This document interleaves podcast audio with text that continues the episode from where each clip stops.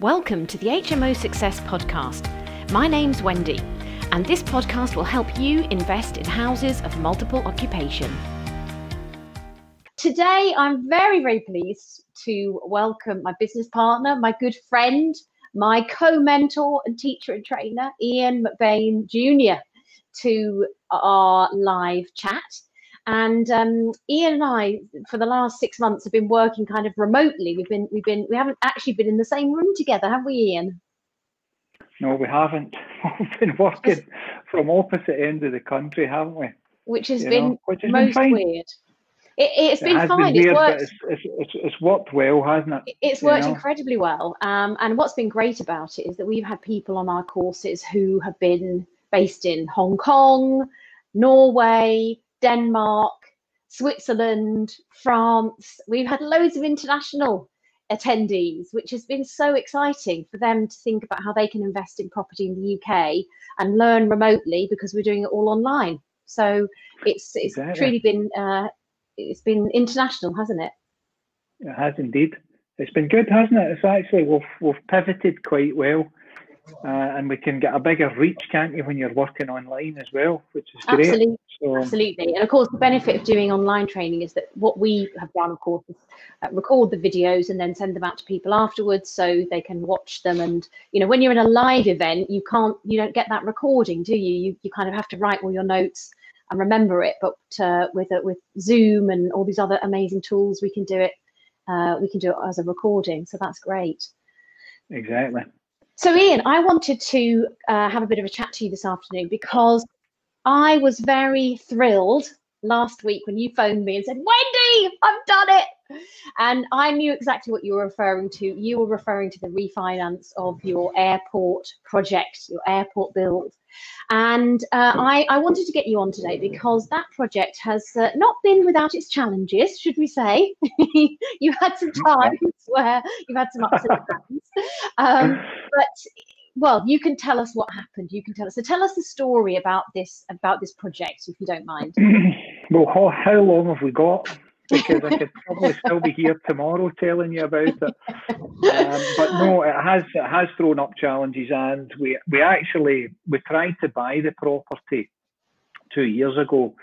So back in January 2018, we, we tried to buy it. And of course, um, the vendor went with a higher bid, and then that fell through.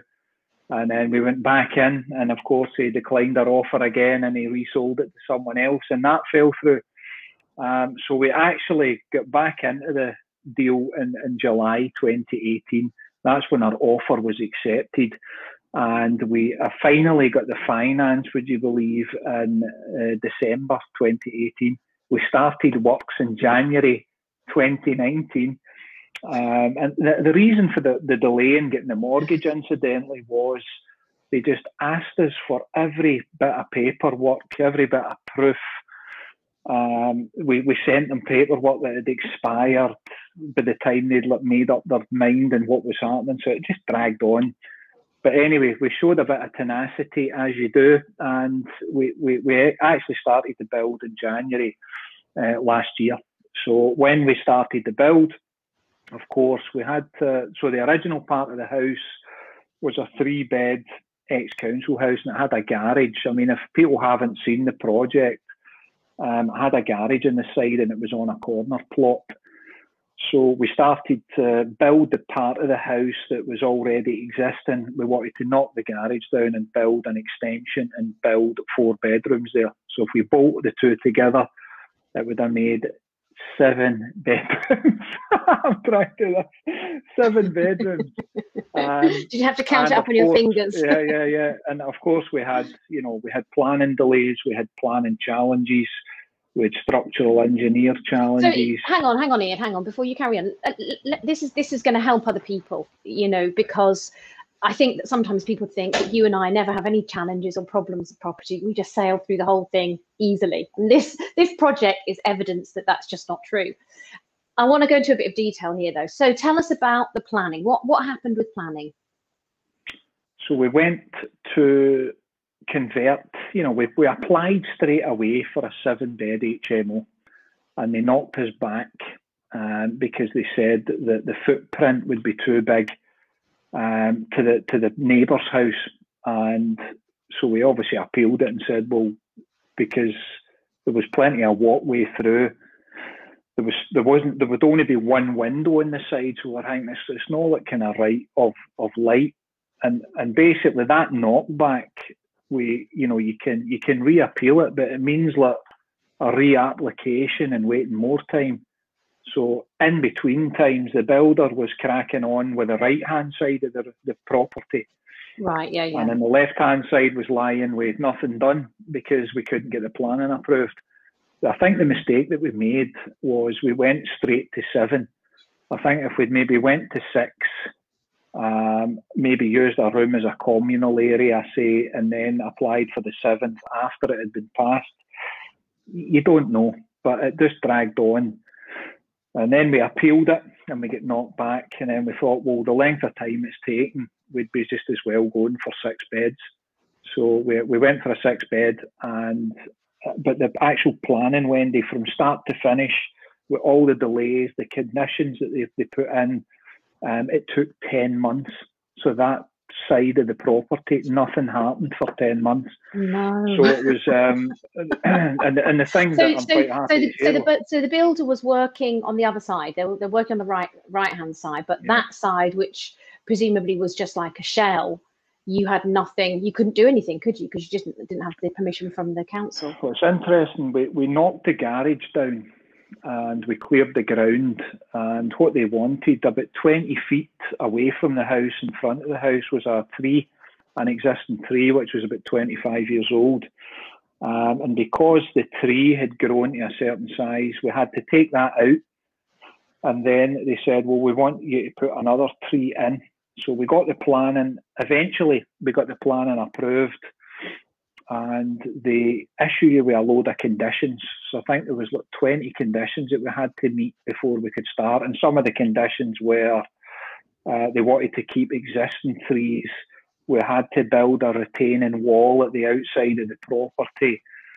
Loads of little things like that. And we thought, well, these are Mhm. fine. We can tick all these off. But then they said, we want you to plant a tree back in the front of the garden. And we said, well, we will do, but can we do that at the end because we've got diggers and everything else going in? And they said, well, we can do that, but we want you to choose the tree now before we, we sign it off. And we said, well, what, what, what tree are we going to put in? And they said, well, we, we- we don't know. We need to go away and investigate it. So we're on a bridging loan as well for everyone watching now. You know, so we're on a we're on a bridging finance, which is tasty interest every month. Um, so that decision to just choose the tree uh, was took took five weeks. Just to choose what- the tree. Come on, put us out of our misery. What what tree did you choose in the end? What was chosen? We just chose it was just a, just a birch tree. So we, birch. we, it was about it was about yeah about fifteen feet tall, and we just planted it back in the. Actually, it looks good. but but what we were having was we were dealing with someone in the council offices, and bearing in mind this was during COVID, so no one would come out and do a site visit. yeah. So this was all over email and all over telephone. And because they were working from home, trying to get a hold of anyone was a real challenge. So that decision, we were saying, look, can we not just start the work? We'll, we'll get a tree. But it just no, they just dug their heels in and said, so we actually, at this point, we'd put in the foundations of the footings. We'd built up to damp course as well and they sent us a letter saying that we would have to take the damp course down if we proceeded any further. Do you think going up to damp, it's in the winter, we need to get the project finished. So um, you know, time is money means nothing to the council. so that was that was just one of a whole raft of, uh, as I said, to you, I could sit here for 24 hours and tell you Mm, you know all the all the challenges that that, that we had uh, with the project. But we had um, we had with issues with the builders, issues with the scaffolding, the planning, the structural engineer. Um, and then, of course, when COVID kicked off, we couldn't get any material. So the site was closed initially uh, for about 12 weeks. And then once the site reopened, um, we, we, we then started, because what happened, Wendy, as you know, your pipeline when you're a property investor is key, isn't it? So having yes.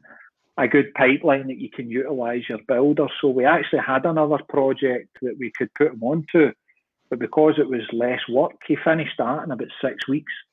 Then he picked up another big job in Luton and he said, Look, I need to go and do this. And of course, we were just lying with an empty property, with a closed down site through COVID. Um, and what um, happened about bridging? So, you, were you still paying bridging at this point, or did they give you uh, a mortgage holiday? No. No, I suppose because it wasn't we, we, a mortgage, was it? No, to be honest, we never asked as well because we thought on refinance we didn't want to jeopardise mm. that. But what what we did do, which was a good tip for anyone that's maybe stuck right now, thinking, well, what would I do in this situation? So the right hand side of the house was finished and the, the left hand side of the house was up to damp course. So it was just like two courses of bricks going round the, the house side. So we phoned up the council and asked if we could let the property out, the three rooms existing. And they said that we could do it as long as they came out and signed it off. But the conditions were we had to put up Heras fencing all around the site, make a pathway from the pavement into the front door also with Heras fencing that had to have lighting, signage, uh, men at work, all that kind of stuff. So we um, then we had to get the permission of the lender as well, um, and then they wanted to come out and see. So Southend Council and Shawbrook Bank both came out and inspected the property and said yes, you can let the three rooms out. Um, and the good news was that the three rooms managed to cover the bridging fee and the Good. bills for the Good. property well while it was empty.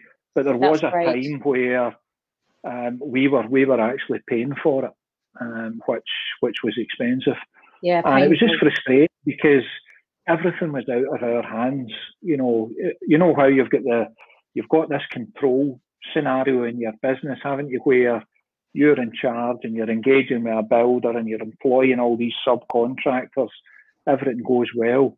Well, the minute um, you know, the minute COVID came along and we couldn't get materials, we couldn't get plaster, we couldn't get builders, um, it, it, it, was, it was horrible, you know, and to have the pressure over you with the bridging loan and to try and get the refinance as well, um, now, it wasn't too great. While, while this was going on, of course, you you decided that you you could see that this project is going to take a lot longer than you had initially envisaged, and I remember, you know, you talking to me about it, giving me a sort of weekly update. and there was nothing I could do apart from listen and be sympathetic and, uh, you know, keep trying to b- boost your your mindset, I suppose, and belief that it was going to happen. And and actually, Ian, to be fair, you've got a great mindset, and I don't think you ever gave up on this project. But before we reveal what happened, and before you tell everybody what the result was, um, what did you do at that point when you know COVID struck? We were in lockdown, which we may, in the north anyway, be about to go into again. We're waiting to hear this afternoon what uh, Dishi Rishi and uh, Bojo say.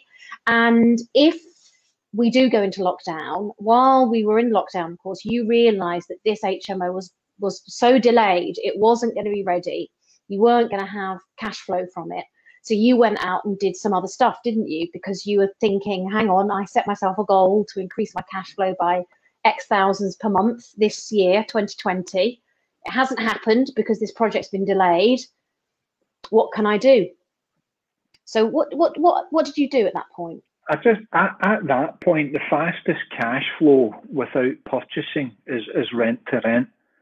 So although I had some existing rent to rents, I just phoned up all the councils, um, housing providers, charities, everything. I, I, explored everything. I think quite a key fundamental for everyone that's watching or listening um, is that a lot of people go out and find a property and then think, I wonder what I'll do with this.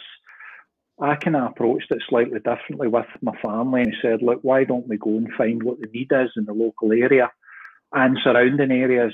So we, we started to realise that you know there was there was social housing needs and with social housing providers. Um, there was needs for care homes as well, and there was needs for NHS, uh, and, and especially in the self isolation space. So we, I just quickly realised I thought, right, there's a need here, and we actually had an empty HMO as well um, that we'd literally just finished um, a build on. It was a five bedroom and it was lying empty. So I just phoned up all the providers locally and said, look, I've got five rooms if you need them. And of course, once your name gets out that you've got properties, then of course the, it just started to go crazy. So I've actually been busier in lockdown um, than you know than I've ever been. so, so you, so you filled that first HMO, the five bed, yep. and, and was that um, with a corporate let effectively? Or, it was, yeah. a, a, kind of um, social housing type let. Yeah, so a social housing on one of them, and then we found that there was like kind of client, you know, because there's a lot of contracting work going on locally, and because the hotels were shut, and with people being fearful over COVID, they, they want like en-suited rooms like a dream because mm. you're self-contained.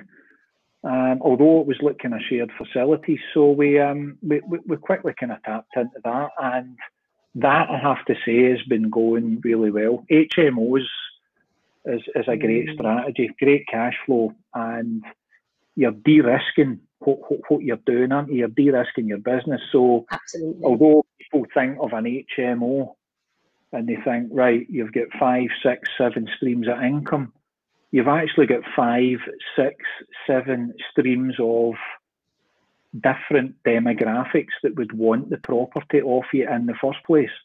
So a lot of people advertising spare room looking for professionals. Um, I, I, I looked elsewhere and thought, well, if because we couldn't do viewings as well, that was the other thing. So mm-hmm. during COVID, you can't do viewings, so we had to be resourceful.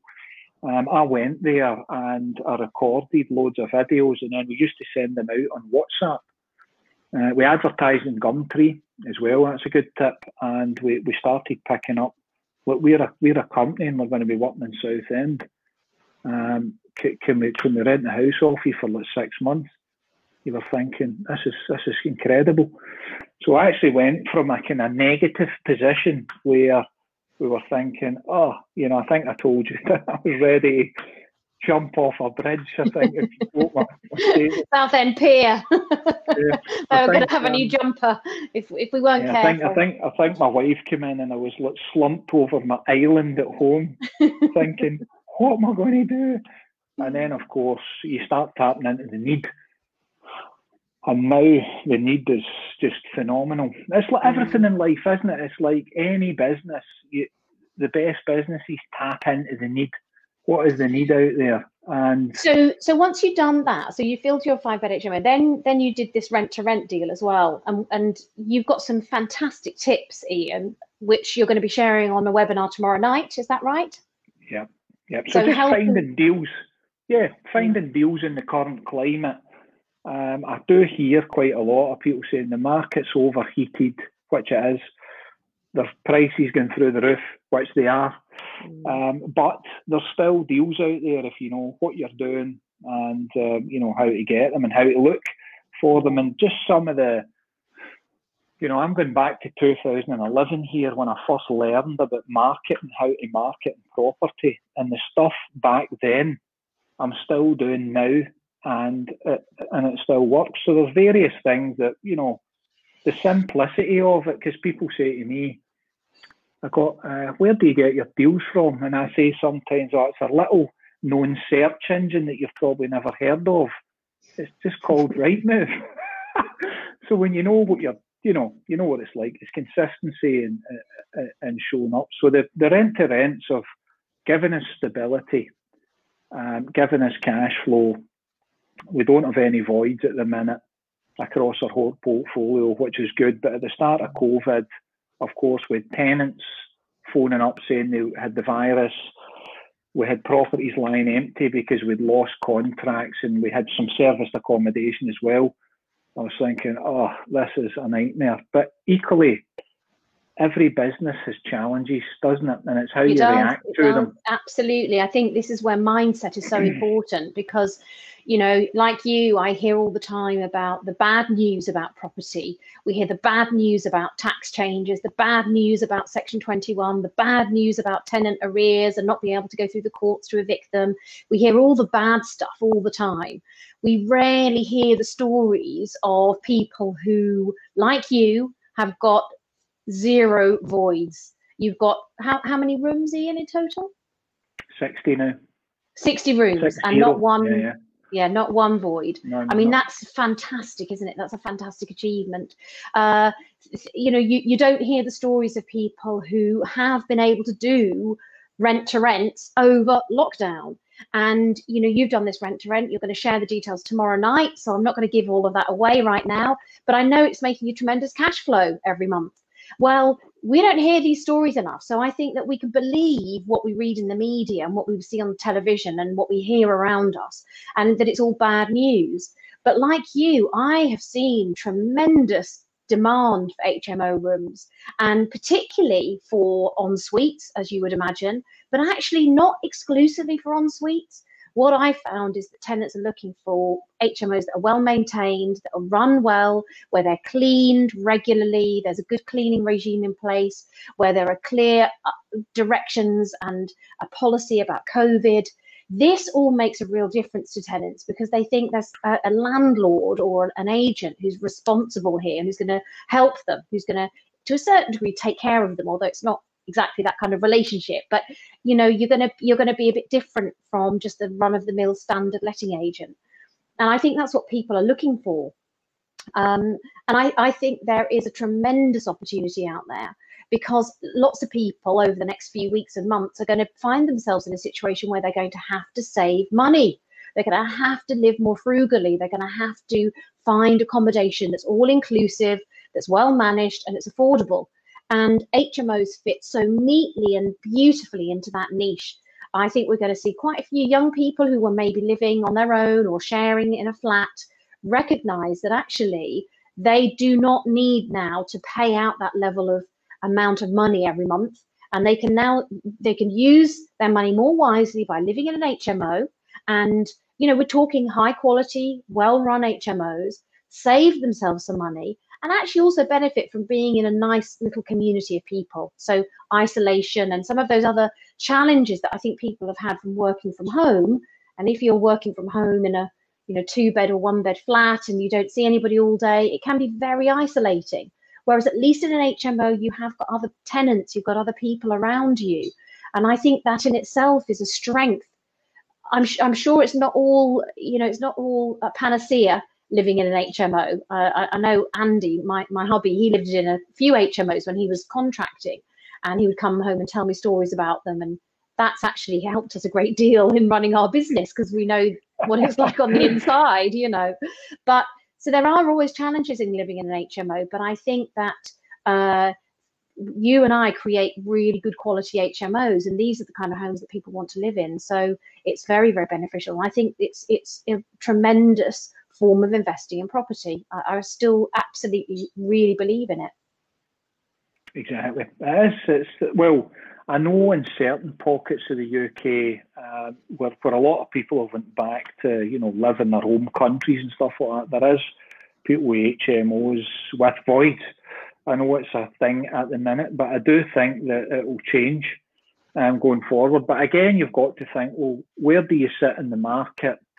And what is the need in your local area. And sometimes just sitting back and relying on the internet to provide you with your tenants, well, you need to think a little bit smarter than that. You need to get the entrepreneurial DNA working and think, well, how am I going to get out there? And when you've got a business and your back's against the wall and you're the owner of it, and I had many sleepless nights during COVID, probably the same as, as half of the UK, but I actually think a business is in a better place and our model as well because we've diversified. So in any business and any strategy, diversification um, is key. But I think you're right. As this goes on and as maybe as lockdown continues, um, and unfortunately, if people do lose their jobs, then I do think demand will increase. And obviously, there's a massive housing need at the minute out there. So um, I, I can only see it going one way.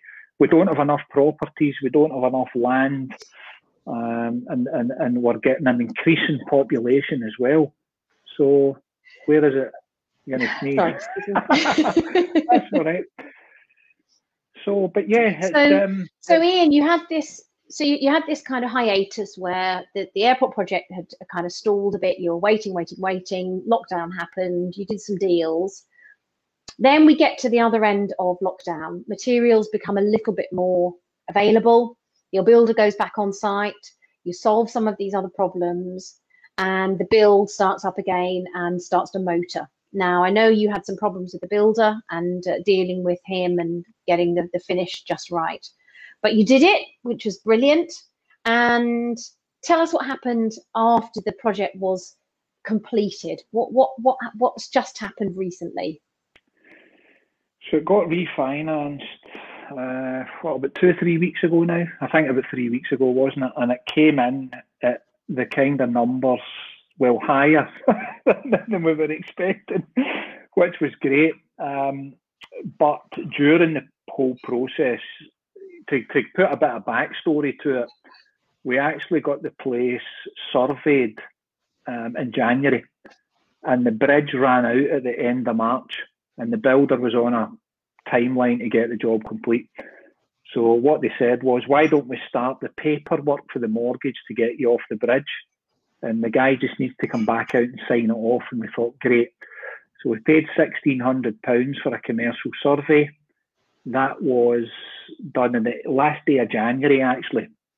And then when we, about four weeks ago, we phoned up and said, can we get the guy out to, to come and, you know, revalue it or to sign it off? And they said, no, we're not coming out now. And we said, why not? And they said, because we want to do a whole new survey. And we are like, you're kidding. And they're like, no. And they said, it's taking too long. I said, but hold on, for 90 days, the site was shut. And for the 90 days after that, we waited 14 weeks for a front door. So I said, we, we can't get materials to finish it. It's, it's not our fault. But anyway, they wouldn't have it. So we had to pay again. And it was another survey. And obviously on the day, I was thinking, oh, I hope it doesn't get kind of downvalued because we've been hearing that a lot of properties have been getting downvalued, which seems strange when the market was so hot. And I think they were saying they went up 7% in a month, so how they could actually mm. downvalue them. But anyway, the valuer came out, I met him on site, and he just said, Look, at the end, he said, This is one of the best HMOs I've ever seen. And it was just phenomenal. We were like that, oh, great. But I said, you know, what's it going to value up at? Um, and then another two weeks later, my mortgage broker phoned me up and said, Are you sitting down? And I was thinking, Is it bad news? And then he said, Are you lying down? And I thought, It is bad news. And then obviously he said, Look, it's actually valued up 80,000 more than what it get valued at in January. So wow. it just, it was just, I mean, honestly, you just think after everything we've been through, it was just an amazing feeling because you think um, we worked. So can so you t- can you tell us the figures, then, Ian? I know everybody will be itching to hear. So it was valued. At, it was valued at over half a million pounds for. And that's for a six bed HMO. That's for a six bed HMO, yeah. That's amazing. So again, amazing. a commercial revaluation. So for people that um, you know are thinking about doing this, you know, knowing your numbers at the start and buying it converting it into en-suite rooms, getting an HMO license, having planning. These are all things that can can trigger an HMO license. But honestly, Wendy, the way things are going, I know there's a lot of naysayers out there that say about commercial and it's dangerous and it's risky and they're overvalued. Actually, at that house and that location, that it's no far off the market value of the houses anyway. The, the, the prices are going up so fast. Yes. Granted, if it crashes, of course, we'll need to sit it out. But our we're, we're quite happy to share. Our exit strategy is death. We're never selling. If, if well, it's, it's about takes, the cash flow, isn't it? It's about the cash flow. Yeah, so you, not, you pay. Did you did you have an investor on that particular project? We had an investor, and he's going to be paid back um, very shortly. But we've got the we've got all the everything's agreed. Uh, just waiting on. It'll be any time. It'll be any time. So Brilliant. yeah, right. it's just what what a relief. The two nights after uh, the two nights after that, I reckon I had the best two nights sleep that I've had for months. I think it just must be on your mind.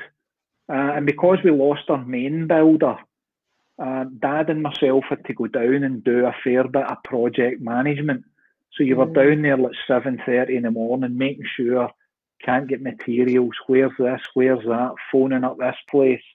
Mm. Oh, because because ultimately we talk about outsourcing and leveraging other people, but when something comes along about a pandemic and you can't get any pe- pe- people to turn up, try to get materials. You think, well, if we don't get this done, we've got to get the project done. So we just took ownership of it, owned it, and then we were down there every day and getting it done. It was just amazing. It was it was amazing. So you know, over the moon. But two years of you know, I had a head of hair like you when I started this project. Uh, look what two years of a six baby. but, but another important point I want to make is that this is the first HMO in Southend, which is close to Southend Airport. There's not any HMOs in that part of the town. Uh, we thought we would be tapping into the airport, and of course, what's happened? The airport's practically shut. Uh-uh. Exactly, but it will come back again, and and it hasn't stopped us filling it. So it's full, um, and the valuer came out. Another important tip is always show your valuer uh, evaluation pack. So from start to finish, what we did befores, afters, some comparables, giving him the ASTs and walking him round, and he just the quality of the workmanship was was the thing. So the second builder that came in tried to cut a few corners and said, look, we want it done this way. And then when the valuer came out, remember that your builder and your solicitor and your architect work for you, not the other way around. So when it comes to the revaluation, the guy was saying, who who designed the but we've got bottle holders in the showers cubicles. So in the wall we've cut holes where you can put shower bottles. He's just blown away. Every little detail just helps to the so I think the, the, the kind of key point from it all is stick to your brand. So whatever your vision is, that's the standard I want it. And don't let anyone change you away from your standard. But the, the, the workmanship was still exceptional and we, we got the job done. We kept all the builders and all the trades on side. So it was it ended up it was worth it in the end. Great. But a Great. slog. Yes. But know? worth it, worth it in the end. And But I- yeah, think, I think. Sorry, you carry on. Ian. I was just going to say tomorrow night I'll be sharing, um, you know, a bit about the project. You'll see some pictures of it. Um, I think it's on there from what it was before to, to, to what it is now. But I've actually done three or four times the amount of deals more um, during lockdown than that HMO. I just that. So while that was running, we were buying at auction, flipping them, c- converting them, and, and refinancing them, and they were going mm. through in like three Much months. Yeah. Exactly, but Yeah. it's just part So- of the game, is it? You always so anybody-. You do, you do. So anybody watching this might think, oh, right, okay, it's kind of given me renewed confidence to think, well, you know, if it can happen to Ian, if he can have these challenges in HMOs, if, if projects can take that long, you know, I, I need to perhaps have a little bit more tenacity and perseverance and not give up too early. Because you could have given up, couldn't you? You could have given up months ago Easily. with this and thought, right, forget it. Let's put it in an auction. Let's sell it. Let's get rid. Let's sell it to somebody else. Let's move on because it's just not worth it. But you persevered with it and you've come out the other side and you're a real winner as a result, which is you know tremendous. But what what advice would you give to anybody who's thinking about should I start investing in HMOs now? Is now a good time? What are your thoughts about the market, about the risks of investing, about the, the challenges and issues? It's a great question. In fact, before I jumped on this call with you, I just jumped off a call with one of our mentees, Wendy, and I was explaining the exact same things to him. So it's find out what the need is in your local area. And once you establish the need, then you go and get the property. Ultimately, yes, there's going to be an economic downturn. People are going to be losing their jobs.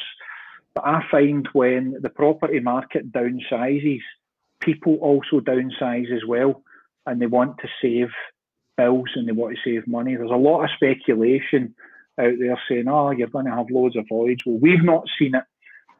And if you do get them, then you need to adapt and overcome, don't you? And when you're committed to something, you need to make it work. So I just think there's a need out there for any strategy in the market. And HMOs, the way I see forward is uh, because, you know, if we go into another lockdown, where's all these building teams going to stay? For example, they don't want to stay in a hotel. They want to stay all together in the one house because they know they're in one bubble. Um, mm. That's working quite well for us as well. And I think um, over the, I think quarter one to quarter two next year, we might see some opportunities um, in terms of deals out there. But equally, I've seen prices coming down in Rightmove over the last week or so. Um, and I think these have been inflated properties that they can't sell and they're bringing them back down. So there's deals out there. There's always deals out there. You've just got to keep consistent and keep doing it. So I think, um, you know, if you're thinking about doing it, when's the best time to start investing? Of course, now.